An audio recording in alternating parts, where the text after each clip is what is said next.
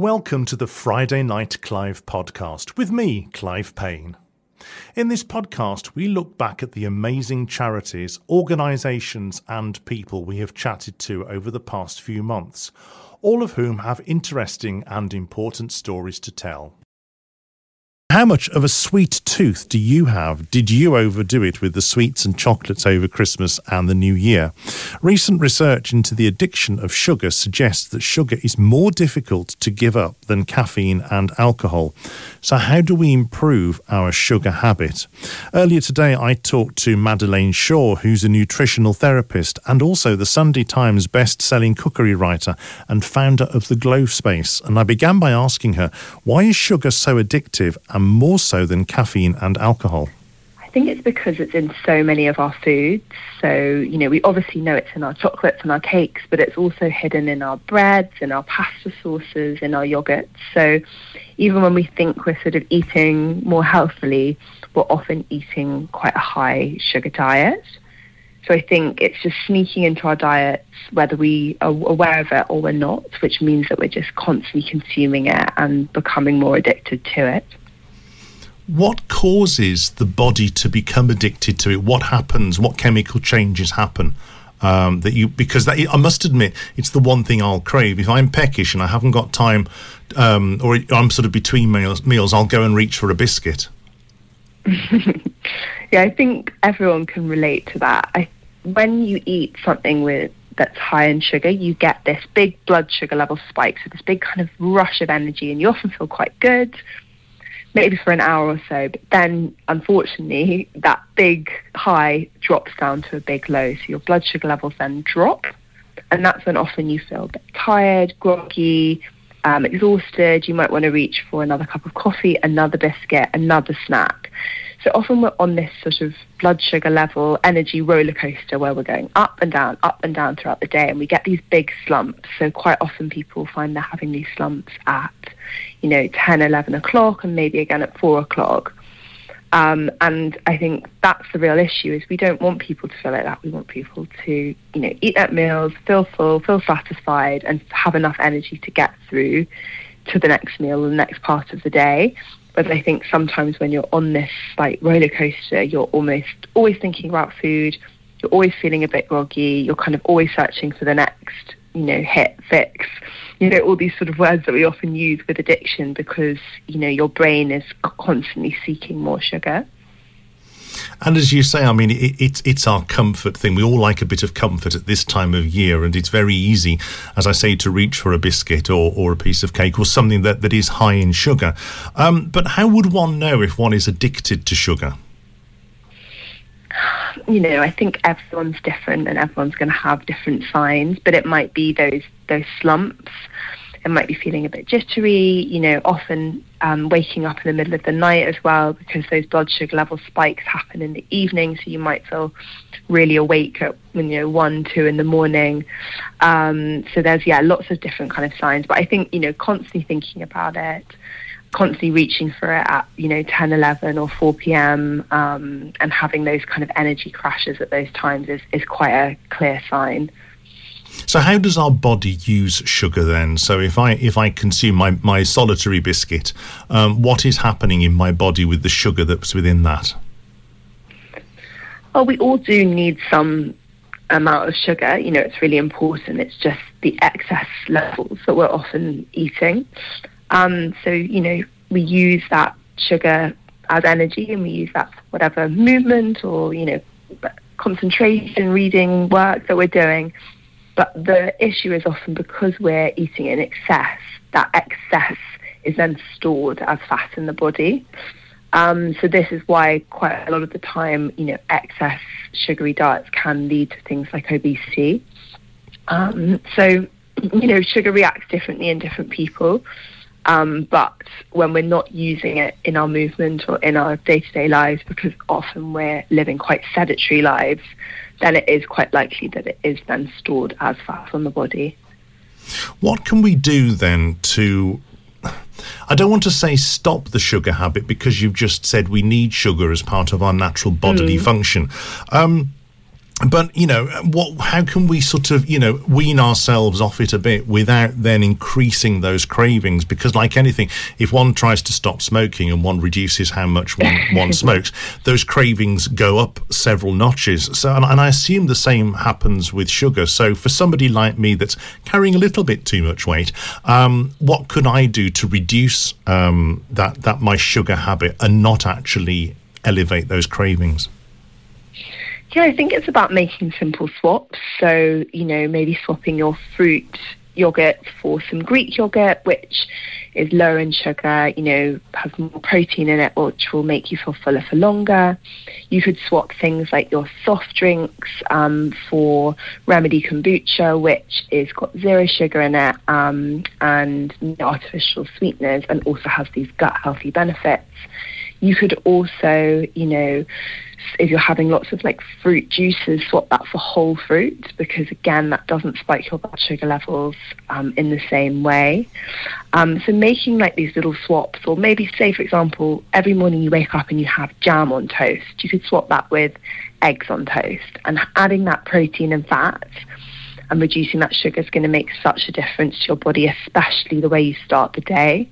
This really sets you up for the rest of the day. And I think if you're eating something high in sugar in the morning, you just sort of start getting on this roller coaster. So I try and make swaps rather than cut out. You know, I'm a big fan mm. of crowding in rather than cutting out because when you tell yourself, I can't have something, you want it like 10 times more. So, yeah. you know, really try and like, you know, make these these small tiny switches and it's amazing that if you made, you know, a switch with your drink, a switch with what you put on your toast, and a switch with like the yogurt that you're using, you might be reducing your sugar you know, by half just by making these simple switches.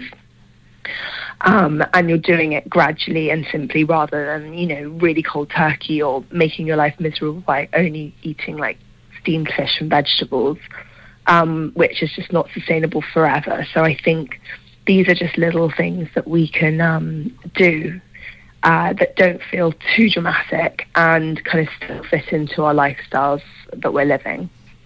You mentioned a second ago about artificial sweetener. Is that better mm-hmm. than sugar? Because some of them are um, are synthetic, some of them are not, of course. Um, but where do you stand on that? Because I, I mean, I don't have sugar in tea or coffee because I, so I don't like it sweet anyway. But even if I did, I don't think I'd resort to artificial sweetener.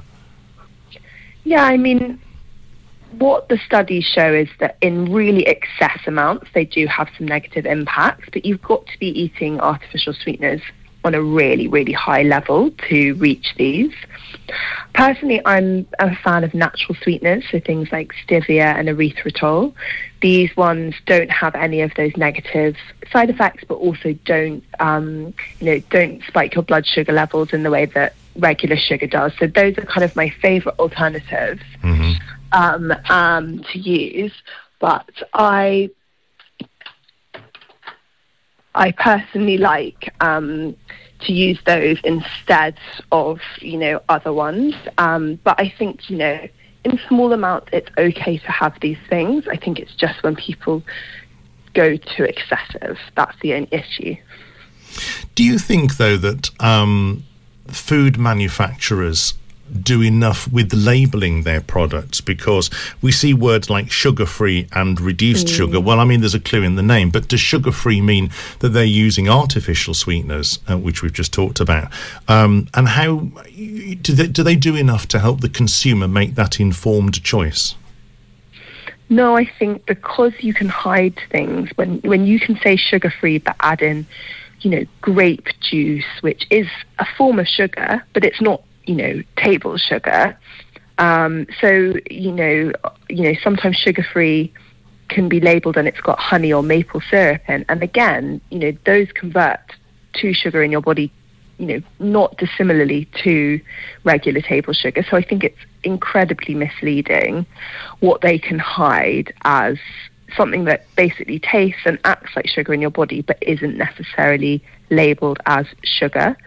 Um, so I think, yeah, it can be really, really misleading. I think a really good um, place to look at is, you know, at the ingredients and what could be you know hidden as sugar, like things like grape juice, honey, um, you know, brown rice syrup, all these other things. And then another thing is just looking at how much sugars um, there are per 100 grams or per whatever the weight of the item is. Mm-hmm. And, you know, 30 grams is our RDA. And you'll be amazed that, like, granola bars might have 20, 25 grams of sugar in them, you know.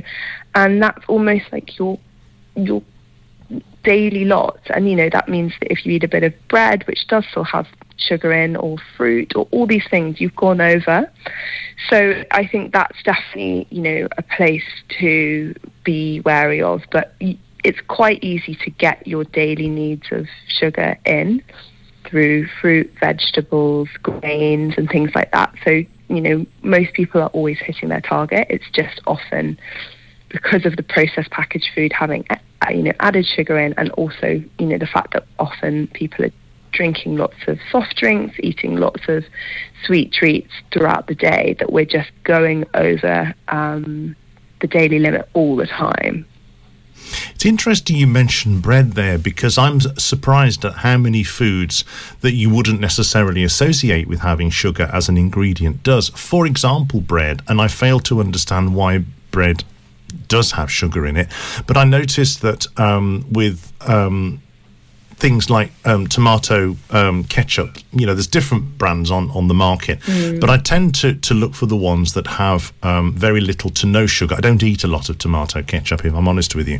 Um, I'm very much a fruit and veg person. You'll be pleased to know. But you look at the labels and you and you find that there is quite a high proportion of sugar that, in my view, is hidden, although it's labelled, um, in foods that you wouldn't necessarily associate with that. And I wonder why the manufacturers do that and why they couldn't not look for alternatives?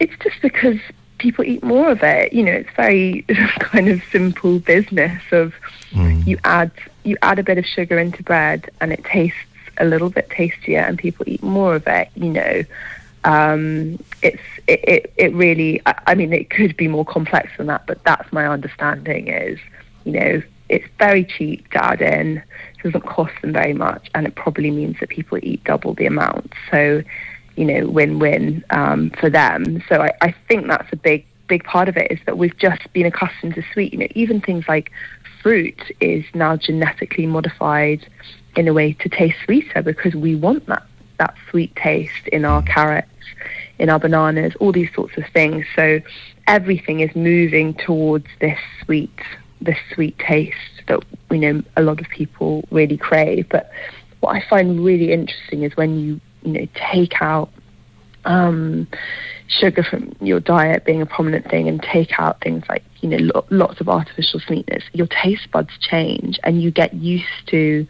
a more different variety of taste because sweet, uh, the sweet taste trumps things, right? So, you know, when you eat pudding before uh, your main course, mm. it mm-hmm. tastes really rubbish.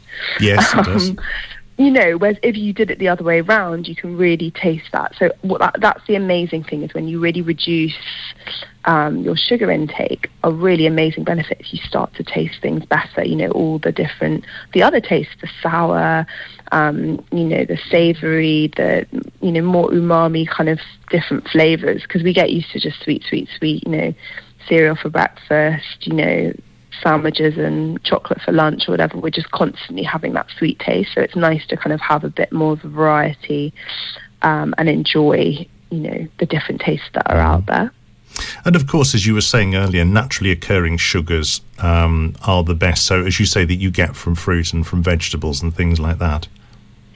Exactly, and they have fiber in them. So this is a really, really important component. Is you know, if you look at fruit, it is quite high in sugar, but it has fiber in, which means it slows the release of that blood sugar. So if you eat some an apple versus you know um, a tea with sugar in or a chocolate bar, you're going to get this big spike up and big drop down, whereas fruit will have a bit more of a level field. But it's important to try and consume fruit in its whole form. So eat an apple as an apple rather than a glass of apple juice. They're not uh, even in their benefits because you need that fiber. You know, keep the skins on um, your vegetables, keep the skins on your fruit. Obviously, you know, be sensible, not banana skin, not orange skin. No, of course. But you know, uh, but as much as possible, when there is edible skin, keep it in. That's that's where the fibre is. Well, it sounds like I'm doing that bit right. Well, um, that's amazing, um, and that, and that's really and that's a great you know place to be. And I think you know it's just building on little habits, like you know it's it's those small changes that make the big difference. Um, and you know even if it's just that you start with breakfast, you just say, okay, I'm going to protein pack my breakfast, um, and make sure that that's kind of nice and balanced. That that really sets you up for the day. What would be your top three tips then for reducing uh, our sugar addiction? I would say the first one would be just exactly as I said before, sorry to repeat myself, is start your day with a protein packed breakfast. So boiled eggs with toast, maybe some vegetables. Or if you are a porridge person, add lots of hemp seeds, Greek yogurt, um, you know, nut butter or something like that onto it to kind of balance it out. Or if you like your smoothies, adding protein powder into them and making them, you know, only one piece of fruit in there um, rather than lots and lots of fruit. Um, I would say that's a really, really important one um, to set yourself up for the day. The other one I would say is like try not to snack too much. You know, most snacking foods are quite high in sugar. So if you're going to have a snack at 4 p.m. or whatever, a handful of nuts, a piece of fruit, that's absolutely fine. But I think often we get into this just like snack after snack after snack after snack. Uh, and then if you want to eat something sweet, so your biscuit, your ice cream, or whatever, that's absolutely fine. Eat it after your main meal. So eat your, you know, chicken and vegetables and salad and stuff like that, and then have your pudding afterwards. This is going to stop that blood sugar level spike. It's going to reduce cravings, and it's also going to mean that you don't go overboard. You know, if you start eating biscuits when you're hungry before dinner, you're going to eat a lot more than if you ate it after you've had a proper meal. Um, so that's kind of when I would do my timing of dessert, pudding, or whatever. If you want that sweet treat, is is post your main meal. Madeleine Shaw, uh, founder of the Glow Space and nutritional therapist, thank you very much for talking to Friday Night Clive. That is your lot for this episode. You can catch the programme live every Friday night on Black Country Radio from 6 o'clock pm. And if you like our podcast, please subscribe by heading to blackcountryradio.co.uk forward slash podcasts or wherever you get your podcasts from. See you very soon. This is a Black Country Radio podcast presented by me, Clive Payne, and produced by Andy Caddick.